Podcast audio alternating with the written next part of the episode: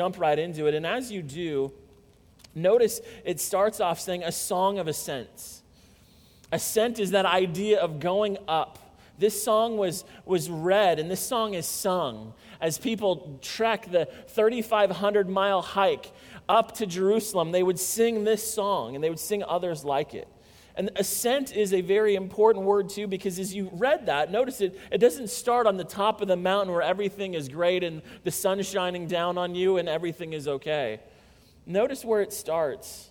The song starts in the depths, in the valley of the shadow of death, where there's no sun and there's just darkness and there's depression and there's this sense of doom and dread and brokenness. Verse 1 Out of the depths I cry to you, O Lord. Oh Lord, hear my voice. Do you hear the emotion in that? Like, God, I, hear me. Are you going to hear me? Please let your ears be attentive to the voice of my pleas for mercy. I'm begging you right now, he says. Do you feel the waves of panic in those words? They're pounding him. There's that, that word depth is used of where, uh, where Jonah was underneath the ocean in the belly of a big fish. He's in the depths, and this guy is under a weight of pain. There's no end in sight. He doesn't, and notice he doesn't phone a friend and he doesn't have a drink and he doesn't even pray. Notice the word that it uses there. He cries. He begs, Are you going to hear me? Are you going to listen to what I'm saying? He's so worried that he's so far away from God that God's not even going to hear him. He begs God, Listen to me, please. Hear me. It feels like you're far away and I need you. The end of verse 2 tells you why he, he feels God is so far away from him. He feels so badly because he needs what? Notice what he needs. He needs mercy, which gives us insight into the anguish. What we learn here is that he's troubled by his sin. He's troubled by the sense of, I am far away from God. I'm separated from Him, and I don't like this. I don't like living in this state. I want this to be done. The question is Has God done that for you? Has God brought you to a place like this man where he's broken, where he's thinking, God, where are you? I need you. My sin has separated me from you, and I, I just want to be close to you again. The Bible has a word to describe this. The word, uh, and we're going to look at this. What, what, this passage is going to take us up four steps. And it's four steps that either start a relationship with God or grow a relationship with God.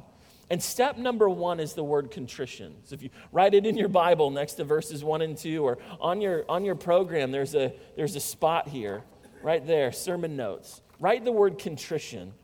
This, this word contrition comes from a Latin word that means to grind down. It's what dentists do to teeth. Nobody likes that, right? To remove all that decay, they have to grind the tooth down. And what he's, what's happening here is that God is grinding him down. He's grinding down his pride and he's grinding down his self righteousness. This idea that I'm not all that bad, I'm a pretty good person, you know. I mean, I'm not Hitler, like that's some great standard, you know. Like, I'm not Hitler, so I'm pretty good, right? Grinding down his self righteousness and his excuses and his justification. He does this until our hearts are raw, until it stings and it hurts and we scream and we're overwhelmed and we're broken. And we at the thought of our sin and we're like, God, are you there? Has God brought you to that? Has God stripped you of all your good works? Has He grinded down all your hope and your goodness? All your hope and your good intentions?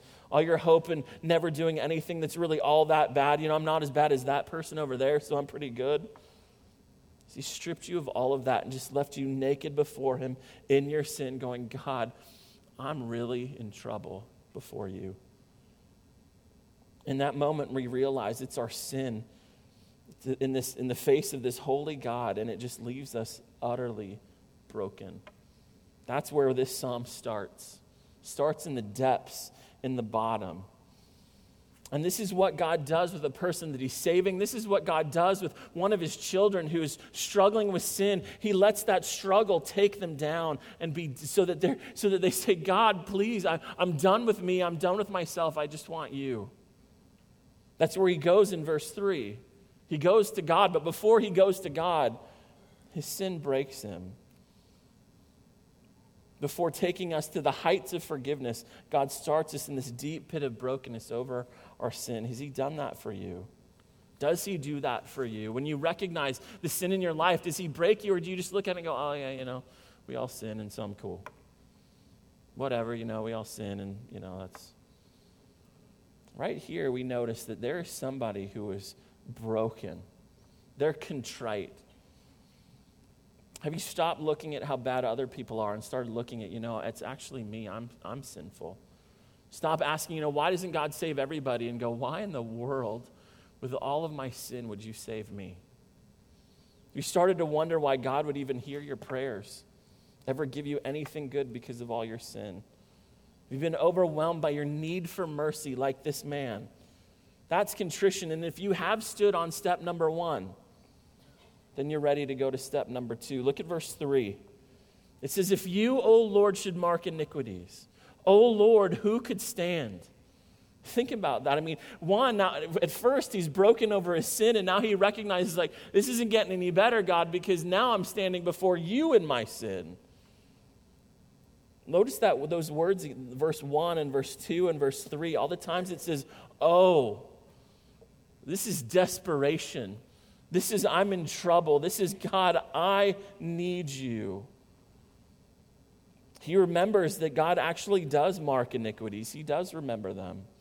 And he remembers that no one is going to stand before God. No one's going to win that case. No one's going to come out innocent. We're all going to be found guilty. Doesn't matter how holy we are, how much Bible memory we have, you know, how pure we are, how do good are we, like it doesn't matter. We're not going to survive. We're doomed. God is not lenient. He doesn't grade on a curve. He doesn't say that right answers are good, good works are worth two points and sins are worth one point. He doesn't do that. He doesn't say boys will be boys. He doesn't accept things like, you know, oh, I'm in college or, you know, it's not going to happen again or just this once or I'll do better next time or I'm just a teenager. Like, he doesn't do that. He recognizes, notice those words, Lord, Lord, Lord. He recognizes that he's speaking with, about God. And he recognizes you're the king, you're in charge, you're the self existent, high exalted, always existing Holy One, and I am in trouble. The writer is in the depths because he sees his sin, verse 2, and he sees his king, verse 3. And he brings his future judgment day into his present reality and goes, I am undone. But verse 4 is in the Bible, and it starts with this blessed wonderful word. But. One author said, What a blessed but this is. One of the most blessed buts in the Word of God. In the first service, only kids laughed at that. So it made me feel juvenile when I lid, but that's okay. But notice that word. He doesn't end in his despair, he ends on a God who forgives. This word shows that he's turned away from himself, and now he's in this process of turning to God. And he's seeing God for who he is, and he remembers that you wipe the record clean. Guilt is removed. You remember my sins no more. I can trust you for grace. I can trust you for forgiveness. With you, there is forgiveness. And he breathes a sigh of relief and he says, Yes, even though I was on the depths, you're bringing me out of it by reminding me that you forgive. Step number two in this process, the writer, after contrition, ascends to forgiveness. Very often, many will wallow in verses 1 to 3. they will stay in brokenness and despair. They'll, they'll, they'll take, being taken under over and over again by doubt and sin and failure. They never move to verse 4. Verses 1 to 3 are like your senior year of high school. It's a good place to go, but it's not a good place to stay. You know? Staying a senior for even one extra day, it's a bad thing. Step number one is a good place to go. Contrition is a good place to go, but it's not a good place to stay. It's meant to move you from contrition to trust in forgiveness, to remind you that God is a God who forgives, that God graciously brings us to the depths so that we'll be done with ourselves and go, I need you. I trust you. Once we're finished with ourselves, once we're humbled, once we're in our rightful place and God is in his rightful place, we're ready to trust him. He believes that in God is forgiveness. And he's lifted out of darkness, he's lifted out of despair. His feet are on a rock. And he knows that God is not stingy with his forgiveness. He's not sitting there going, Are you doing all the right things? Are you the right person? Okay, I'll forgive. He is lavish with his forgiveness. He loves to forgive. In fact, it says in the Bible that a contrite heart he will not turn away. He loves being forgiving. Whether it's the first time or whether it's the 5,000th time, God forgives. And God loves to forgive. And look at verse 4 again. It says, With you there is forgiveness that you may be loved. Is that what it says? Your Bible say that? With you there is forgiveness that you may be praised. Does your Bible say that? What does it say? She may be feared. Does that strike you as kind of odd? Forgiveness with you that you may be feared? What's the connection there? Even that word that in verse 4 speaks to result. With you there is forgiveness, with the result that you may be feared. Not terrified, but that you may be honored, stood in awe of, not taken lightly, but felt the weightiness of God. In other words, forgiveness here is not taken lightly. It's not treated lightly. It actually moves us from sinner to saint.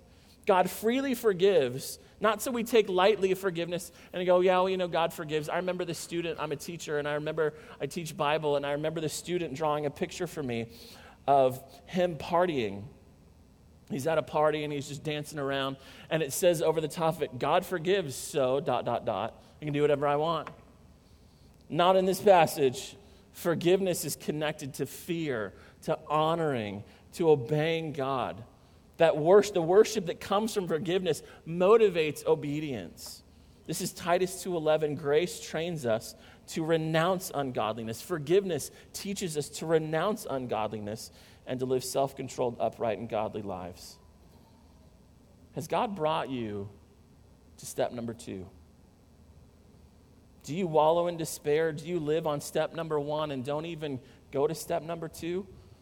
Do you cry out to friends and self help websites or food or a hobby or your knowledge or your character to fix you or some experience in the past? Okay, this tells me I'm okay.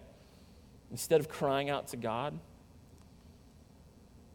Isn't it good? Isn't it refreshing like to look at this passage and see that no matter how deeply our sins affect us, no matter how far away we feel from God, no matter what you've done, no matter what's happened to you in your life, there is no depth so low into sin that God does not hear your prayers. There is no depth so low that God's arm cannot reach down into your depths and pull you back out of it. Have you been forgiven but live like you've never been forgiven? Always demure, always down? Do you live in, oh, wretched man that I am, and not, not uh, there's no, now no condemnation for those who are in Christ? Forgiveness is with your God, forgiveness is there. You were never meant to be broken over and over and over and over over sin that's already been forgiven. Walk in the freedom of forgiveness. And that freedom will change your life because all, there are those who live and there's now no condemnation for those who are in Christ, so I can live however I want. God forgives, so sin is no big deal. And this passage says, no. Hear this. You've been saved to serve God, not yourself. Don't comfort yourself with, I'm forgiven if you're always treating God lightly, disregarding Him, sinning without remorse, not fearing Him.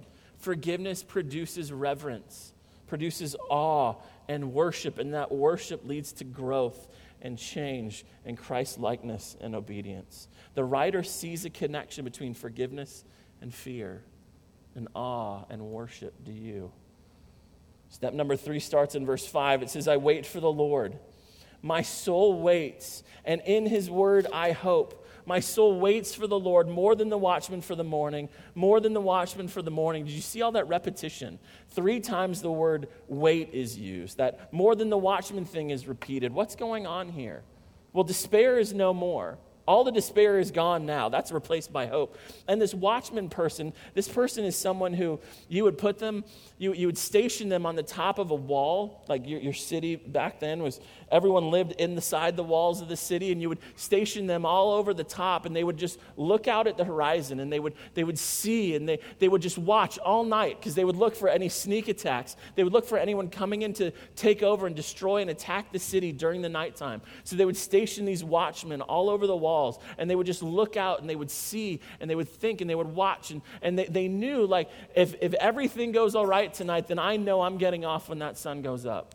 When that sun goes up, I get to go home and go to bed.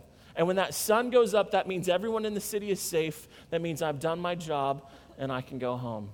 So if you're a watchman, I'm told even, I mean, they still do this today, not with, you know, not with like, not on walls of city, but just like in camps and in the military, someone stays up all night to watch.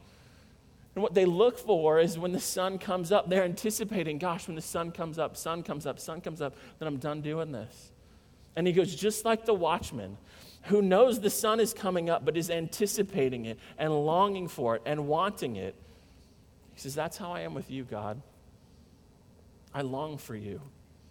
I love you. I wait for you. I want to be close to you. There is a sense of hope and trust and commitment in this passage. And that's step number three. He goes from, condition, from contrition to forgiveness to hope. He rests in the truth that God is for him and not against him. And he finds hope in that and he finds strength in that. His commitment to God, the trust that he has in this truth that he knows from God's word. Verse 5, it produces hope and confidence and assurance. Rest, and he doesn't rest in himself, he rests in his God. At his core, notice verse 5, it says, My soul waits for the Lord. At his very, the very core of his being, he's God centered. Like, I'm thinking about God. I want God. He's not fixated on himself anymore, like verses 1 to 3. He is now fixated on God. There's no hope in verses 1 to 3. He has found hope, and so he embraces it and he holds on to it and he doesn't let go of it because he's found hope. He's not tossed back and forth by every fad, every new supposed discovery, every feeling, every new status symbol. None of that stuff is pulling on his heart because what's pulling on his heart is God. Hope is a good thing. And as you look at your life and you say, Gosh, I'd, I'd like more hope. The Bible tells us that there's a guy named Paul. He went from being a Christian killer to a missionary. He called Jesus our hope. He wrote that apart from Jesus, we have no hope, but that in Jesus is hope. So without any hope, you can come to Christ and you can have hope. You tell him that right now through prayer. Coming to you, I'm hoping in you. But then he goes on to say that hope comes from forgiveness of sins. He says hope also comes from obedience. Paul writes, character produces hope. And both he and Peter say hope comes from remembering that we right now are in the part of the story, we're not even to the climax and the resolution in the story, right? We're still building the plot. Just like the fiance that receives hope strengthens her commitment as she anticipates her wedding day, just like the employee that, that strengthens his resolve to work hard as he, as he anticipates a vacation. Just like the athlete who trains a little more focused because the championship game is coming. So the Christian gains strength and hope and confidence and assurance when he or she remembers that when the author steps on the stage, the play is over. When the King, the Lord Jesus, returns to the pages of history, our faith becomes sight, assurance gives way. We no longer hope because we will have what we hope for. And so he says, I wait for you, I long for you. Well, if you stood on step three, if you've, if you've seen that and you long for that, then step four is really, you can't be silent about it. Look at verse seven. He says, O Israel, hope in the Lord he now turns from his own personal experience and he looks out at a massive people and he says, Take my personal experience and gain encouragement from it. He says, To all who would listen, hope in the Lord, for with the Lord, why should I hope in the Lord? Because with him there is steadfast love, and with him is plentiful redemption. He will redeem Israel from all his iniquities. Notice the, the O again in verse 7. Now he's, this guy is just passionate. He's, he's passionately broken over his sin. He passionately confesses his sin. He passionately waits for the Lord. He's passionately proclaiming and celebrating the greatness of his God. He started out overwhelmed by his sin, and by the end of this passage, he is overwhelmed with his God. He didn't stay in the despair, but he celebrates. He celebrates because God forgave him. He's forgiven. He's clean. So he goes from contrition to forgiveness to hope to celebration. Step number four. After what we've gone through, after what, I'm sorry, after what he's gone through, he can't hold it back. He can't shut it in. He can't say, well, you know, that's good for me, but I don't know if I can tell you about it. The, the reason he is so fired up is that word redeem. Look at verse 7, verse 8, that word redeem, which is used twice in these two verses to capture why he is celebrating. There is something really amazing going on here. Redemption is the main thought on his mind as he ends this song. And that word comes from this, the language of the marketplace, from the language of transactions, buying and selling. But it's not buying and selling goods and services, it comes from the language of the slave trade, actually. The word redemption talks about buying and selling people. When most Christians hear the word redemption, they just see it as a synonym for salvation, which it is. But even the word salvation assumes the idea of being rescued from danger, assumes that you're not in a good place. And I don't know about you, I can't, I can't think of anything worse than being a slave. According to Slavery International, there are over 200 million slaves alive today. 200 million. That's two out of every three people in America. So, two out of every three people in this room, a slave. Can you imagine being the property of another person? At their beck and call, your entire existence is to do whatever they want. Some are like, that sounds like childhood. Well, kind of. Only teenagers say that.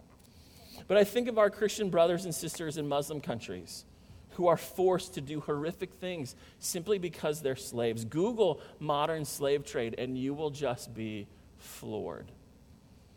But the Bible teaches that it's not 200 million people that are slaves, but that every human being is a slave.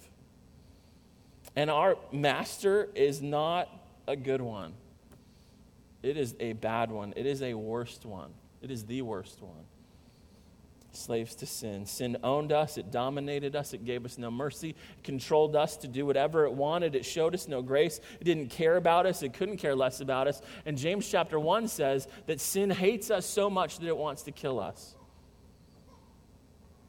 The result is verses 1 to 3 again waves of doubt, despair, no hope for freedom. I read about children who are slaves because their grandfathers racked up debt to someone and they couldn't pay it back.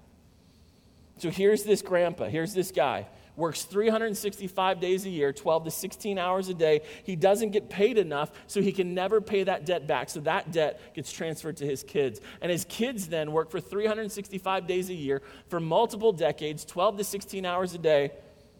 And again, they can't pay it back because they don't get paid enough. So then that debt falls to their kids. And they're in perpetual slavery forever.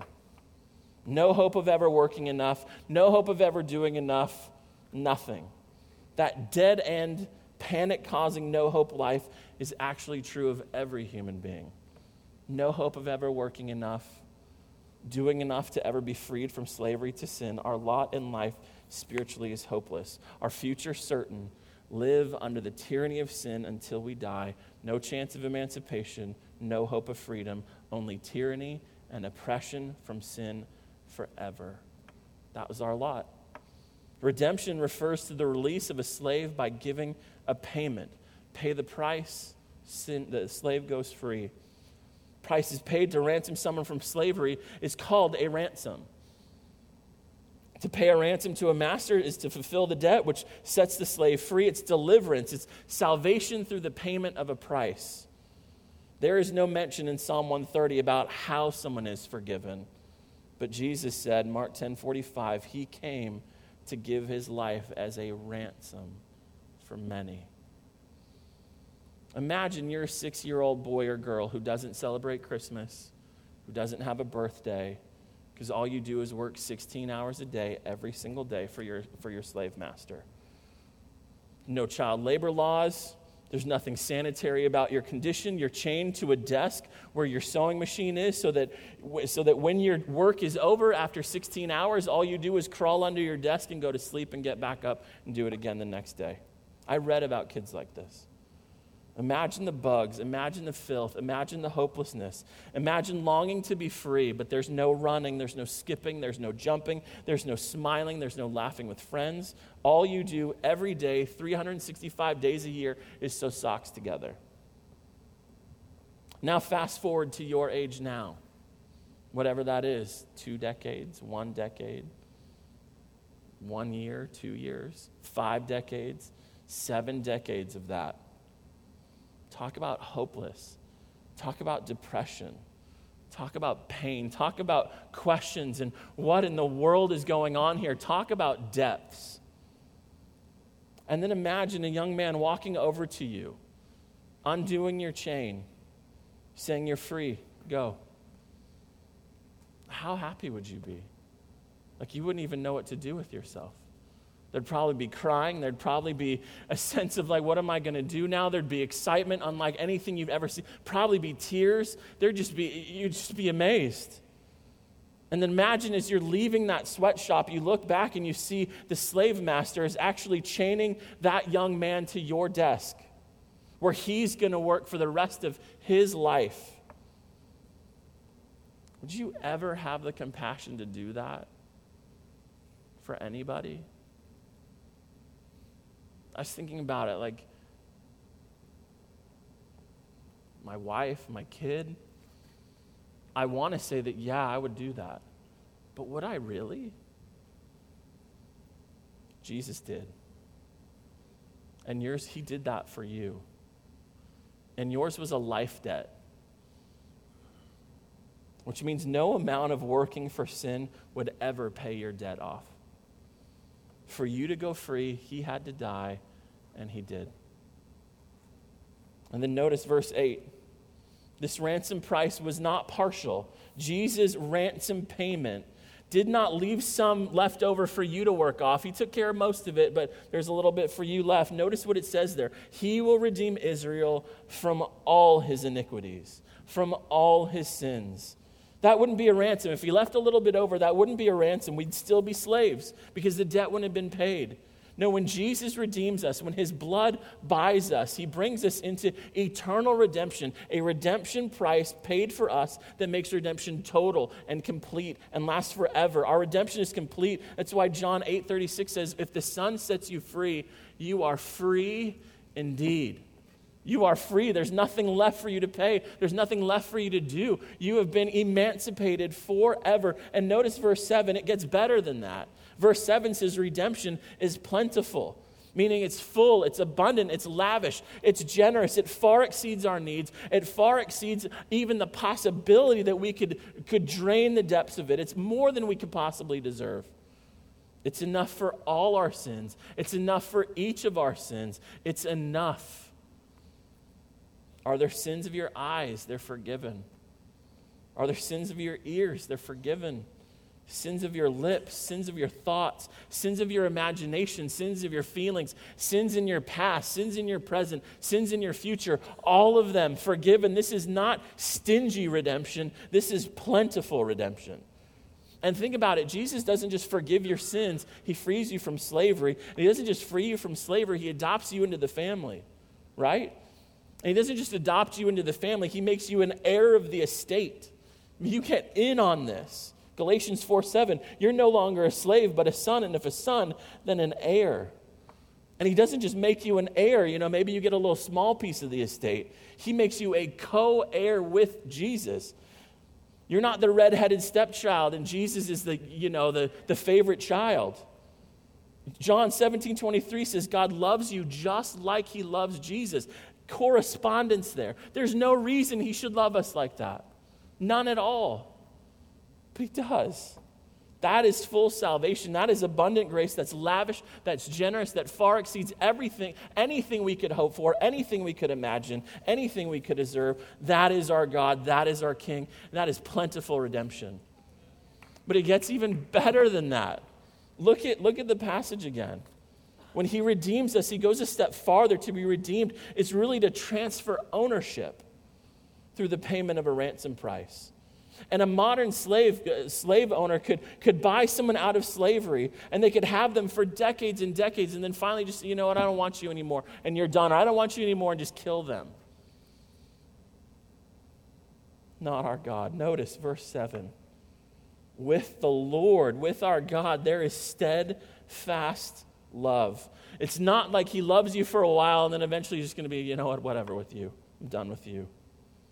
His love is permanent, it's unfailing, it's loyal. It's, it's not the devotion of a friend or a family member or a company or a spouse that may lessen, may fade, or may even go away. It's not like that. His love is unbendingly loyal. Lamentations 3:22, the steadfast love of the Lord never ceases. Ever. Drink that in, Christian. And if you are not a Christian, I hope that there is a thirst in you to say, I want that. I need that. I don't want to leave here without that. That is something to celebrate, is it not? That is something to be to rejoice over. That's something to tell people about. So which step are you on? Are you even on any of the steps? You're on the steps, it means God's in the process or has already saved you. He's working on you.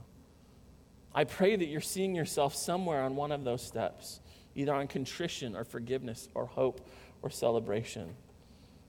But that, this is what God does when He forgives us. He takes us through this process. So at the end of forgiveness, we're not looking at sin and we're not looking at Him and like, yeah, you're my homeboy. What's up, man? I'm going to go do whatever I want. Our lives are now marked by celebration and hope we see this and we go, Yes, that's me. I, have experienced that. I can see that in my own life. That's what God does when He forgives. So when we take communion now and we sing now and we give now, let's celebrate our Redeemer. Let's celebrate our risen, reigning, returning Savior, King Jesus. Let's pray. Jesus, thank you